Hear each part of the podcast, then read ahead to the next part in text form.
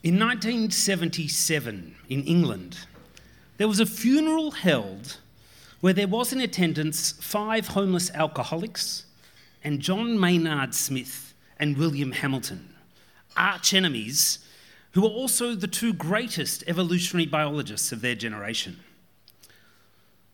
What man could be so audacious as to collect such a funeral party? It was a man who was defined throughout his life by a ruthless, piercing intelligence, a relentless commitment, and grit like gravel rash. And with the tragedy of circumstance, it was those very qualities that led him to pay the ultimate price, or, for the purposes of this talk, what we may call the George Price. 53 years before his death, George Price emerged from his mother. The year was 1922. New York. Alcohol prohibition was in full effect. Isaac Keller was serving at the bar. And mercury was still being used to treat syphilis, but only after first scrubbing well with nail polish remover. Mum was a former opera singer. Dad was a lighting designer who died when George was four and the family struggled through the Great Depression. But from the outset, George's character shone. He came second in his public school, but was first in his maths class, first in chess, and was the only student to note the lack of rational explanation for a God figure, and dedicated himself immediately to a rigid atheism. While applying at Harvard University, his interviewer noted, He may go haywire, but he certainly won't be humdrum. He ended up studying chemistry at the University of Chicago, and like all brilliant chemists of the time, joined a small venture called the Manhattan Project. He was tasked with measuring uranium in urine, and two desks over, there was one Julia Madigan, who apparently found this to be quite a turn on.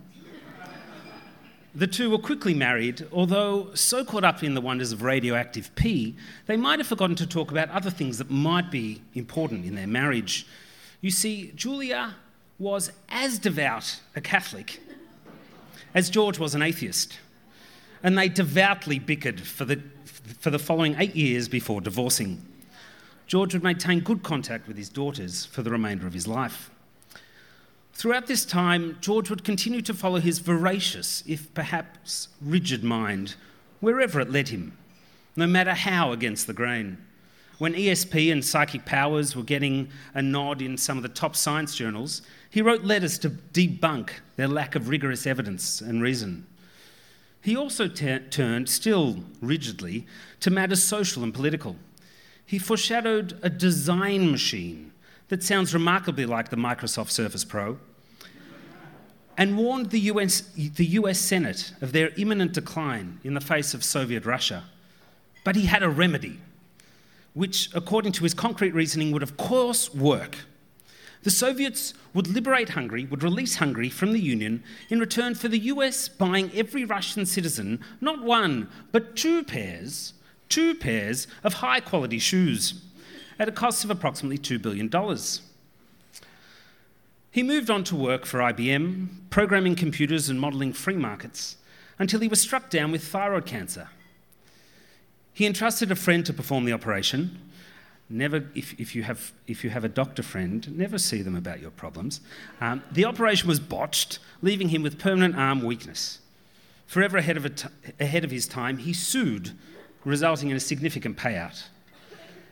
And whether the fright of cancer or the thought of impending mortality, or the handsome bank balance, he decided once again to seek out his great contribution to science, this time in England. And with the intense commitment that we have come to expect from George, he wasted no time seeking out all the popular landmarks. In a letter to his daughters, he wrote Dear babies, I've seen quite a lot of London so far, including the British Museum Library, the Museum of Natural History Library, the University of London Library, the University College Library, the Wellcome History, Historical Medical Library, and the Science and Technology Library. Soon I hope to visit the Royal College of Surgeons Library and the Royal Zoological Society.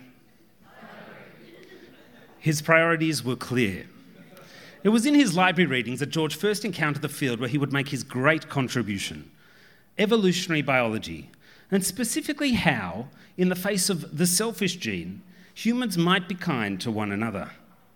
It was a problem suited perfectly to his time. Enough after Darwin for the ideas to marinate a little bit, and enough before our modern present day that humans were still sometimes kind to each other. Darwin had explained the evolution of altruism with some hand waving about group selection, where somehow helping the group was beneficial to the individual, even when it wasn't. Enter William Hamilton, the most eminent ev- evolutionary biologist to follow Darwin, who was having none of that woo woo kumbaya hand waving. He suggested nepotistic altruism, where altruism could exist but only in proportion to the amount of genetic material shared. Ergo, I could reasonably sacrifice my life for one identical twin, two siblings, or eight cousins. For Hamilton, was all about the gene. During one of his library visits, George read part of this paper and wrote to Hamilton re- requesting the full manuscript. Hamilton was welcoming, but less than helpful. He had run out of manuscripts and he would be out of contact for nine months on a research trip to Brazil. George was not dissuaded and redoubled his grit. Like a Mozart being sent to his room for misbehaviour, Price worked in solitude over summer with all that grit, intelligence, and emerged with his sonata, The Price Equation, which completely disproved Hamilton. George took his equation to be checked by the genetics department at University College London and emerged 90 minutes later with an honorary appointment and keys to an office. The well named Cedric Smith, a biostatistician, said, The equation is very interesting, very pretty, and I've never seen anything like it before. When Hamilton returned from Brazil, George wrote to him with a curiously British mix of condescension and tact. I did want, in view of your friendly correspondence, and because I respected your work, and because everyone mis- makes a mistake now and then, to publish in a way that would not embarrass you. What a guy. With this overture, Hamilton took some, took some convincing, but the equation was too devastatingly effective. It was an entirely novel approach, describing the likelihood of a trait being passed on using a covariance between the trait within an individual and the number of offspring that individual would have. Essentially, the equation is a tautology, but a mathematically elegant one. And it contained the ability to integrate many levels of selection at once, liberating it from Hamilton's DNA centric worldview. So it could, at the same time, describe selection of genes within an individual or selection of individuals within a group, groups within societies, memes on the internet, or microbes in the gut. The equation was flexible enough to model the complexity and, in competing interests we encounter in everyday life. It could explain, for example, how the myxomatosis virus, which had been released on our very own shores to get them pesky rabbits, how that had actually evolved the virus to become less deadly.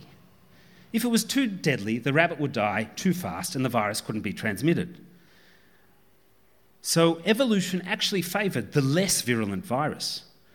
And Price's equation was able to account for both the virulence of the virus as well as the likelihood of, of the rabbit to pass it on.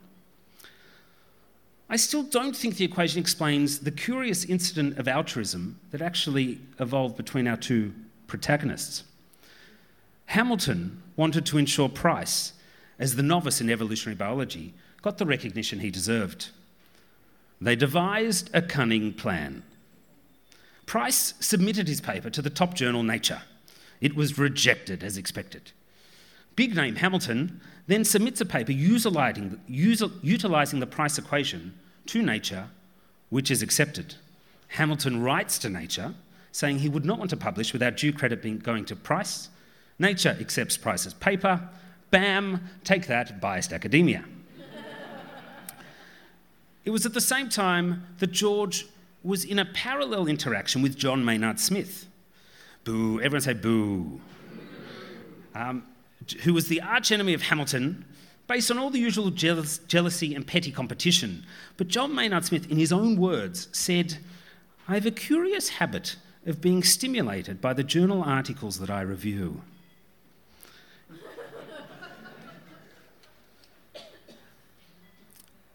George's second great com- uh, contribution to evolutionary biology with Maynard Smith was the application of game theory to animal behaviour. That the most advantageous, advantageous behaviour of an animal could depend on the behaviour of other animals. The article was deliciously titled Antlers, Interspecific Conflict and Altruism, and was also accepted by Nature.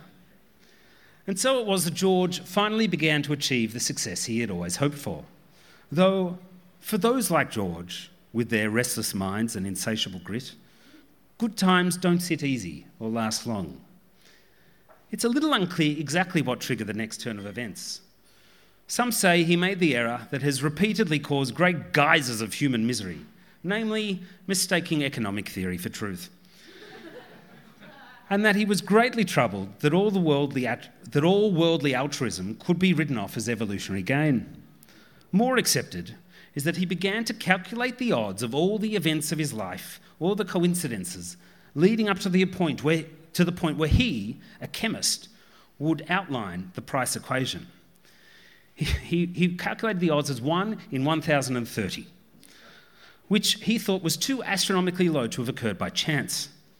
Some say he just stopped taking his thyroid medication. What we do know is that, like Natalie Imbruglia, circa 1997, and in a way that only the most rigidly rational can seem to manage, he had a stunning change of heart. Who can guess? In his words, on June 7th, one can't help feeling for his ex wife. And George, being George, he found religion with all his usual intelligence and grit and commitment. He delved into bi- biblical commentary, the maternal lineage of Jesus, the real meaning of the number 666, a 50 page article explaining that Easter was in fact 12 days, not eight. He was reported to run through the corridors of University College London yelling, I have a hotline to Jesus. And what did Jesus say? He said, apparently, give to anyone who asks of you. And he did. He started off with small amounts of charity, some sums of money, volunteering his time, but his altruism escalated. He invited the homeless, including a man called Smokey and one called Peg Leg Pete, to stay in his flat until he lost his flat and he lived from squat to squat. But this did not stop his giving. He wrote to John Maynard Smith, I'm now down to exactly 15 pence, and you know it's exactly 15 pence. I look forward eagerly to when that 15 pence will be gone. He was surviving on a single pint of milk per day, not taking his thyroid medication, and became unwell to the point of hospitalisation. To George's relentless mind, mind, that he survived was God's will and further evidence that he was doing the right thing. The homeless, however, continued to demand help, even to the point of turning up at the university and assaulting George with volleys of obscenities and piss. George wrote in a letter I expect that one cover illustrated lead article in Nature compensates for one urination at the front entrance of the building. Apparently, it did. But his altruism ran unchecked, and George became more mentally and physically unwell. In January 1975, at the age of 53, George was found dead in his squat after committing suicide. Hamilton attended the place and reflected in his diary I, tidy, I tidied what was worth taking into a suitcase. His dried blood crackled on the linoleum under my shoes. He was basically a tidy man. He had chosen to die on the open floor, not on his bed.